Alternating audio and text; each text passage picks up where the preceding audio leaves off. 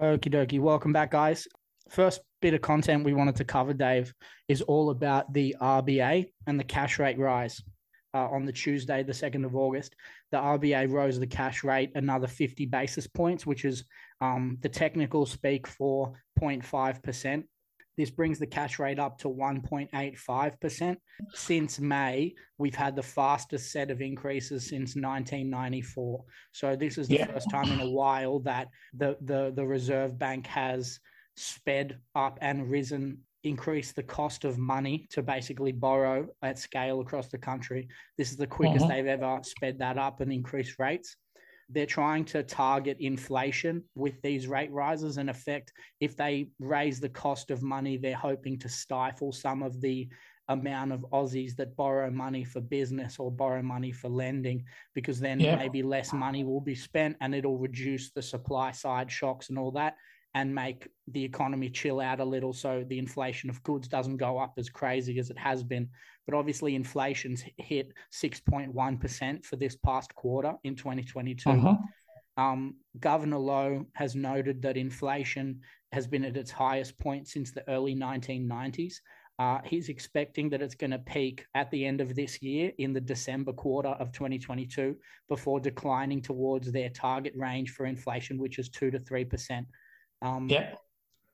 The Australian Bureau of Statistics data showed that 88,400 Australians got employment, gained jobs between May and June of this year. Um, I just sort of wondered what what you think of this news with the cash rate rise last week, and maybe explain because a, a, lot of our listeners uh, are more likely to be people renting at the moment, and they're looking yeah, at yeah. maybe getting into the market later. Can you uh-huh. explain uh-huh. what this news with the cash rate uh, might affect someone who is just renting rather than someone that might already own a house? Yeah, cool. So I'll just yeah. So the the RBA uses monetary policy, which is putting up interest rates or putting down interest rates to either um, increase demand and push inflation up into the two to three percent target range, or uh, put up interest rates to bring it down. Um, and at the moment, they're saying inflation 6.1%, which is above their 2 to 3% target band. So, what this means is that if you've got a mortgage, your repay if you're on a variable rate mortgage, your repayments would go up. If you're on a fixed rate mortgage, it doesn't matter until you come off the fixed rate period. Um, and then, um, if you're looking to buy a property, because interest rates go up, the servicing buffer of 3% that banks add to the interest rate when they test your ability to borrow, that goes up as well, which reduces your borrowing capacity. So there's sort of effects all round for people as the cash rate goes up. So there's a bit there's a bit of talk about look most um, economists um, predicted that the bank would raise interest rates 0.5, and a few economists are saying that they'll they might raise them raise rates again a couple of times this year because they want to get inflation down. But the the unknown with with a lot of this is what's causing inflation. Um, there was a lot of talk around the price of lettuce over the last two months, and you know whether that was caused by floods or whatever. And there was a guy in the pay, in the Fin Review on the weekend, basically saying the problem with the price of lettuce is that there's nobody to pick them, and because there's no one, nobody to pick the lettuce, um, there's less supply of lettuce, which has put the price up. So a lot of a lot of the things happening in the economy at the moment. Uh, because of supply issues, whether that's you know, power, fuel, um, tradies costs, housing costs, um, you know, uh, fresh fresh food, all that sort of thing. So, yeah, at the moment, you know, the RBA is just sort of winding up the dial on on interest rates, which is which is having an impact. Um, the the main thing for the for people looking to get into the housing market, it has seemed to have um, led to a bit of a market correction. So places are probably cheaper than they were three to six months ago. Um, sellers who um, you know, people that are keen to sell are more agreeable to reasonable offers rather than still wanting um, last you know 2021 prices when the market was was quite a bit higher. So now there, there is an opportunity there, but um, uh, for people renting, one of the issues with um, your landlord probably has a mortgage on the rental property, and as um, their costs go up, yeah, from um, yeah rates, insurance, and interest rates going up, which increases the cost of them providing that accommodation. Um, yeah, you'll probably find rents going up as well. But a lot of that, as we've talked about a bit over the last year, is due to um, lack of supply of rental properties. So, yeah, it's going to be. I just you know, strap in. It's going to be um, an interesting year, I think.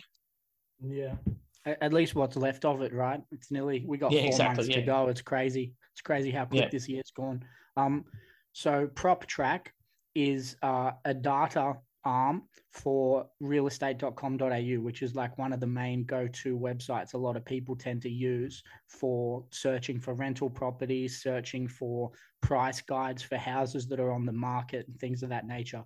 They reported that for June, the month of June, 20 uh, total searches from overseas came, were up 23% compared to the same time last year.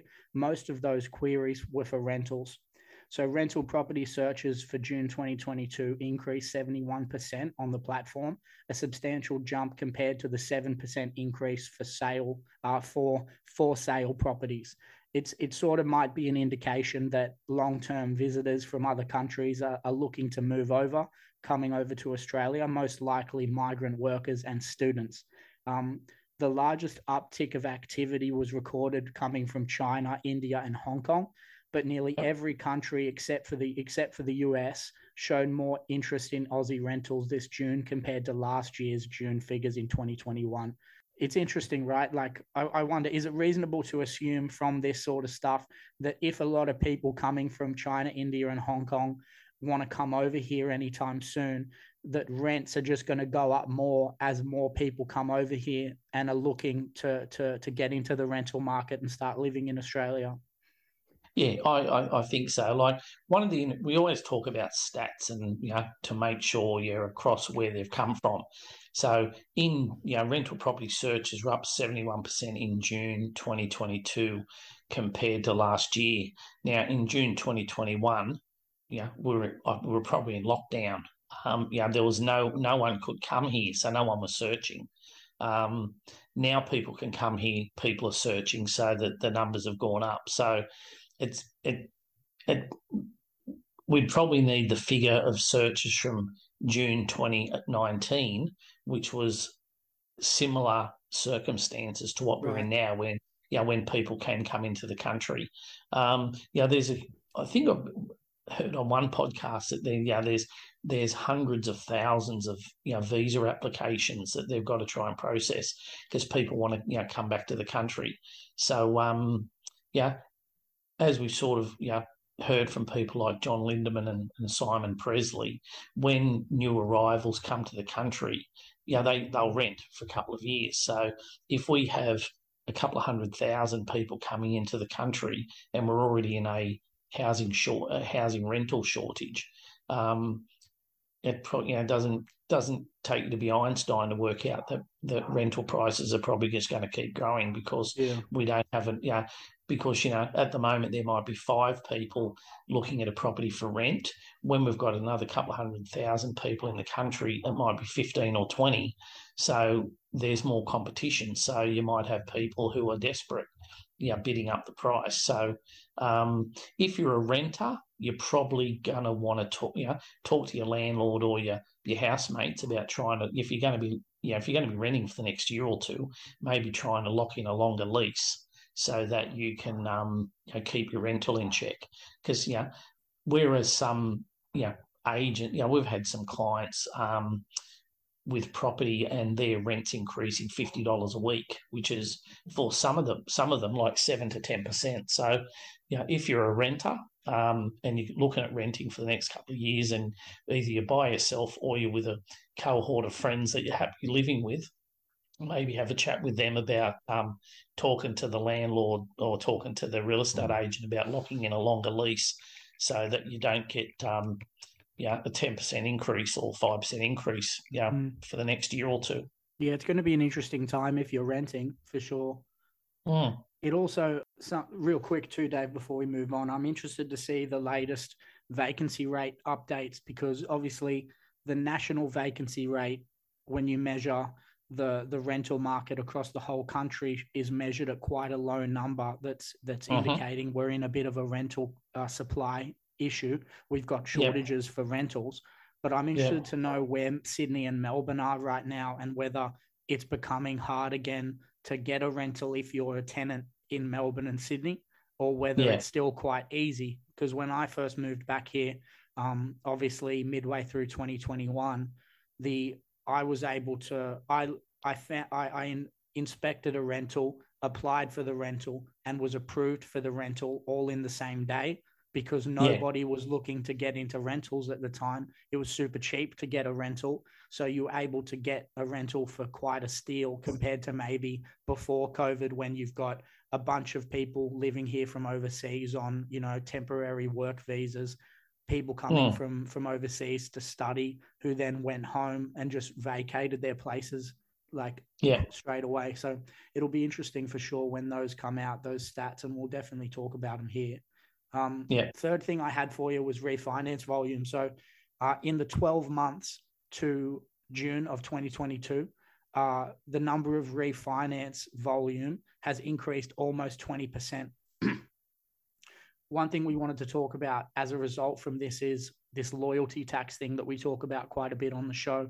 Loyalty tax being characterized by Josh Frydenberg, who was the Liberal uh, treasurer back in back when ScoMo was in power he would talk yeah. about loyalty tax being the the amount of extra money people that are in a mortgage with an existing bank that they've been with for years they the extra money they're paying to that bank because that bank is charging them a higher amount of interest compared to their newer customers and that's uh-huh. the mm-hmm. amount of money that just say I get a loan and I'm with a bank for 15 years chances are I'm paying more than I should on interest to repay that loan and I'm just being too lazy to move it to a different bank where I could be saving upwards of you know five five hundred a thousand dollars a year. So yeah. with that in mind, with the loyalty tax, uh, some analysis from a brokerage called Lendi shows that the big banks are earning about four and a half billion dollars each year from customer loyalty taxes, which is increasing, uh, especially as the RBA raises rates. And if a lot of people decide I'm just going to stay in my existing loan I don't worry too much about, you know, changing loans because they just don't realize the amount of money they can potentially save on their home loan by switching to another bank. So I wondered, could you explain why refinancing maybe became more popular over the last two years compared to in, in its past maybe 10 years? Uh, and also some, some examples maybe of how much some of our clients may have saved through refinancing. Yeah. Yeah. So, look, with yeah, pe- people are creatures of habit. So, you know, you, you buy a property, you get a loan, um, you make your repayments. Um, yeah, a lot of people. I think we we had some stats earlier this year where you know, something like thirty or forty percent of people didn't even know what their interest rate was. So, yeah, it's steady as she goes. You know, interest rates had dropped. Um, you know, people were on reasonably good deals of, you know, one, two, three, you know, low three percent, and everything was sort of hunky dory, and no one really cared. Um, you know, we'd we'd be saying to clients, look, you know, we'll we'll make sure you're on the best loan, uh, making sure you're in the best product, asking your lender for discounts and and that sort of thing. So, you know, some people engage with that and others don't because, you know, life gets in the way. They're busy, they're, you know, they're working, they've got kids at school, you know, they've got other activities, you know, volunteering and all that sort of stuff. Um, then when the Reserve Bank starts raising interest rates, people would be getting letters from their lender. You know, they get a letter in May saying your rate's gone up, so your repayment's gone up and then you know the you get a letter in June saying your rate's gone up, and then a letter in July, and you know people are getting their letters in all you know they'll be getting their letters in August. So you know you might have been paying I know five hundred a week uh, repayment, and that's now gone up to six fifty or seven hundred, and you know you'll be watching um, TV or listening on the radio or scrolling through Facebook, and you'll see all these ads for lower rates than you're on because you're more aware of what rate you're on. And so that's driven quite a substantial increase, as you said, from the stats in in people refinancing. So, um, some recent examples like we we've what we do with our clients is we'll always talk to their existing bank first, just to see whether they're um, willing to um, review a client's interest rate just to make sure that they're that they're getting looked after as, as a client of the of the bank. Mm. Um, look, yeah, sometimes the bank comes to the party, other times they don't. Um, there's no real rhyme or reason to it. Sometimes it might be due to um, the loan value ratio. Like if if clients are in quite a um, a good property um, yeah, the, the bank the bank has details of you know which which property people are in and how much it's roughly worth and um, how much um, equity is there and, and that sort of thing. So other times the bank is just not interested and just says no, that's the best we can do. So like we've got some clients in Canberra and um, they they run an interest rate of three point six five percent and um, we had a chat to their bank and just said, look, you know, there are better deals around, and um, you know, would you be willing to to sort of you know have a look at it? And the bank dropped their interest rate two days later um, from 3.64% to 3.29%, which will save them about um, $152 a month. So it doesn't take you know, it doesn't take us much to do that for clients, and we do that all the time. But if if people are listening and they're been with the same bank for two or three years, just give your bank a call and just say, look, been a customer for a while now. Um, is this the best rate you can do?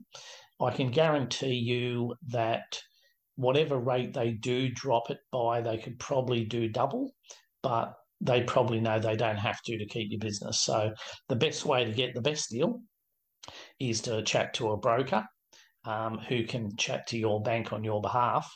And if the you know the the response from the bank isn't good enough, can then you know let you know other options.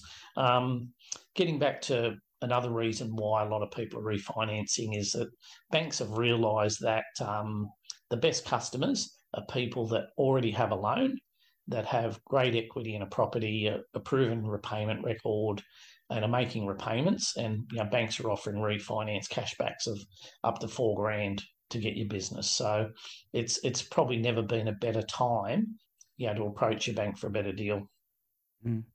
Yeah, it's it's almost like banks. There's an incentive in place for banks to basically poach customers from other lenders who have a proven couple of years track record of being good customers to that former bank.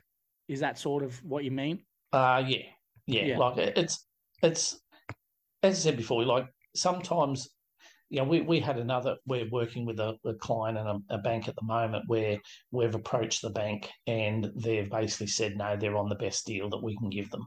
Now, we know that there's a lot better deals around. So, you know, we'll be, we'll be working with that client to sort of work that through to, to say, look, you know, maybe let's have a look at, at moving our money elsewhere.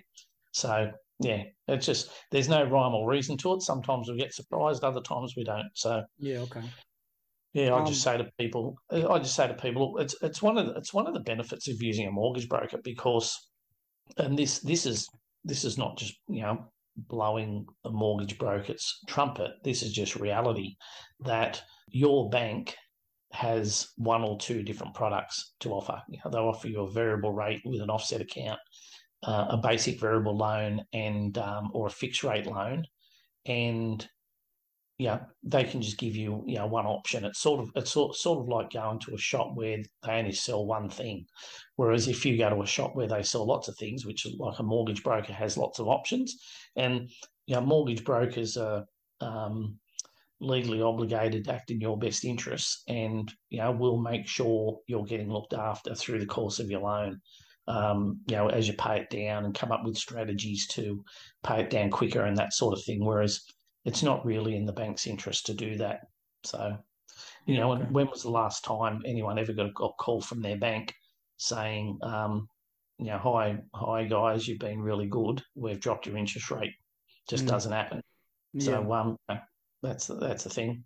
Yeah, one of the one of our clients I was speaking to a couple of days ago said that they found it funny. They've been with their existing bank for like three to four years, and the most contact they've ever had from their bank has been in the last three or four months.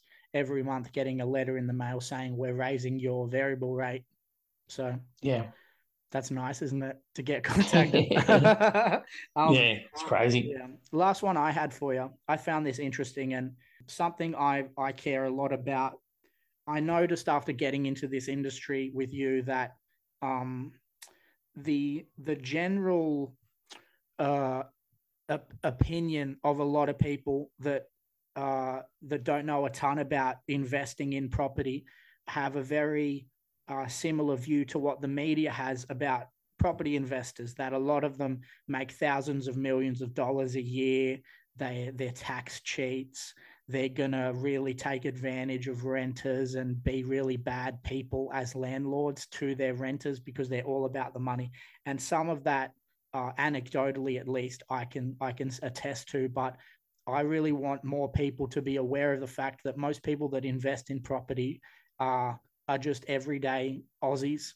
They're not they're not trying to take the piss. They're not trying to be tax frauds. They're not trying to do anything that the media might portray them to be. So, with that said, the Australian Bureau of Statistics have a survey called the Income and Housing Survey, and they've basically got a bunch of stats they released about uh, based on tax returns that, that, that Australians give, uh, giving us a bit of an idea of the makeup of what an Aussie investor might look like and how many properties they tend to own. So, the vast majority of residential dwellings uh, in in Australia is owned by households.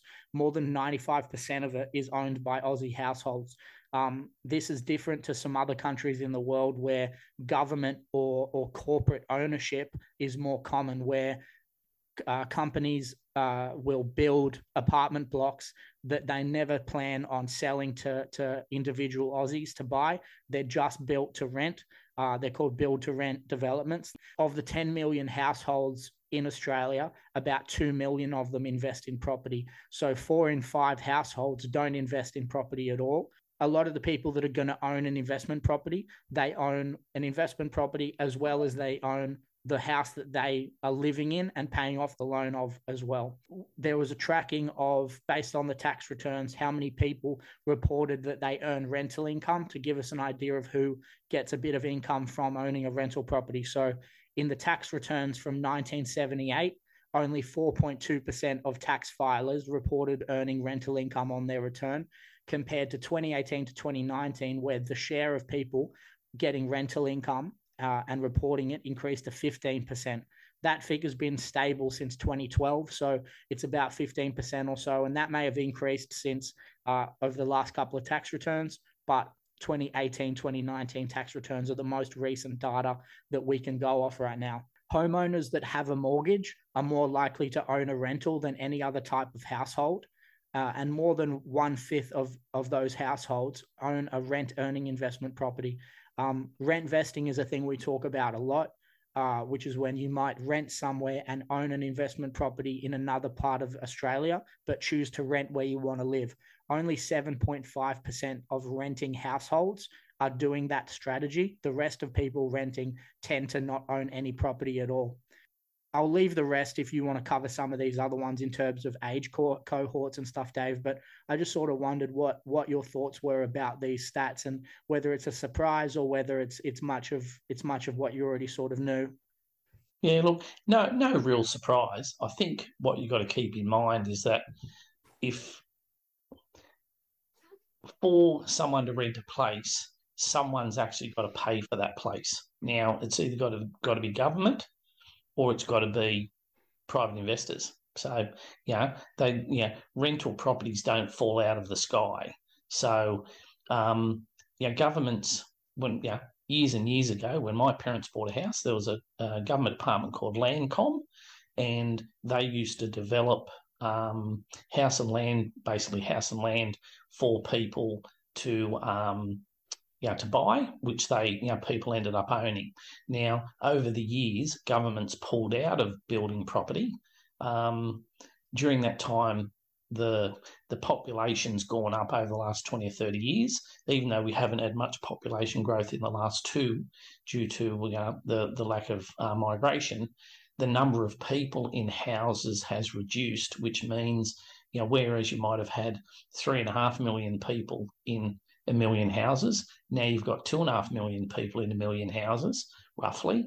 So you need more supply of properties, which we're not getting. So before people um, have a whinge about or complain about um, property investors doing this, that, or the other thing, you've got to say, well, okay, if if property investors just say just say for the next year, no one decided to buy an investment property, where's everyone going to live? Because some people, whether it's by choice um, or because they want to be rent investors, or whether it's due to financial circumstances or other things, either within or not within their control, some people will always rent.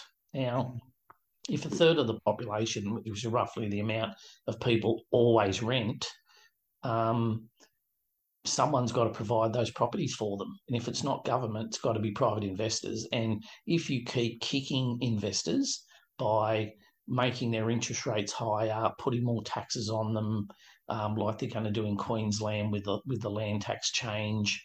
Um, you know, tell the banks to not lend as much to them, which they did in you know, 2015. Um, yeah, you're going to have investors go, well, why would you know? With with some in some states, basically all the rights for the property, well, most of the rights for the property seem to sit with the tenant rather than the owner of the property. Yeah. So, you know, why would people invest. Um, some people realise that they don't want to be on the age pension, or the age pension may not be around, or may not be um, substantial enough for them. So they want to make sure they're looked after. So they might buy one or two investment properties. Um, yeah, it's it's just I think yeah before people sort of just you know, slag off investors, which seems to be an easy thing to do.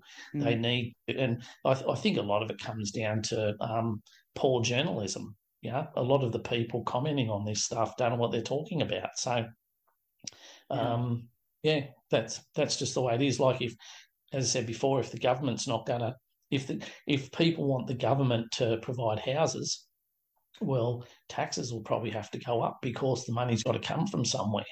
Um, you know, the, the, since the new government's come in, they've committed to an increase in the in the national wage. They're looking at spending three and a half billion on um, increasing the wages of um, aged care. So they're pushing up the deficit while interest rates are rising, which means the cost of paying for the deficit goes up. So I think people need to think about, you know, if it's it's great to say, yeah, the government will do that, but all the government does is redistribute money that comes from somewhere. And when people get something for nothing or get something subsidised by the government, it's not free. It's come from someone else who's had to work to to put in their share that they're not getting any benefit from. So, I think, um, yeah, it's just one of those things. Um, some people will always think um, property investors are uh, like Voldemort, um, but unfortunately, that's just not the way it is. No. Yeah, it's a fu- it's a pretty fucked situation, but um, yeah, I, I got I don't really know what to say about that stuff. Like the government sometimes seems to want to disincentivize people buying properties to in, as investments but they haven't really come up with a plan of how they're going to replace what investors provide. I yeah. feel like like it doesn't feel like they've really made a good plan of because like if if you wanted to talk about a different way of running Australia where government housing was the main way of providing for people so that that need was covered I wouldn't be against having that discussion and hearing how that might look I just there's not been any cohesive plan really given out of why there's going to be more uh, reasons for tax to be taken from investors that are actually saving the government a, a lot more grief, you know. But they yeah. they seem to just be digging a hole further and further. So I don't really yeah, understand the, where they're trying the, to go. The, yeah, the the issue is we have a lack of supply, and so you know any any um, um, solution has to include how do you increase supply, and you know to increase supply, you know, you you might open up land for development. Well, someone's got to develop that land, and if it's not going to be government, it's got to be private companies or private investors.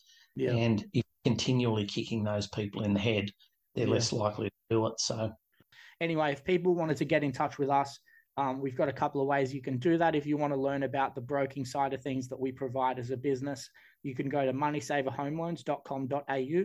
That's the best way to, to look into what we do and how we do it. Uh, you can also go to Facebook and look up Money Saver Home Loans, and you should find our page there. We have a, a, a few Instagram accounts uh, associated to the business too, but I always put those in the description box for the episode just as an easier way for you to click and go over to those relevant links. Uh, so, yeah, have a good one, people.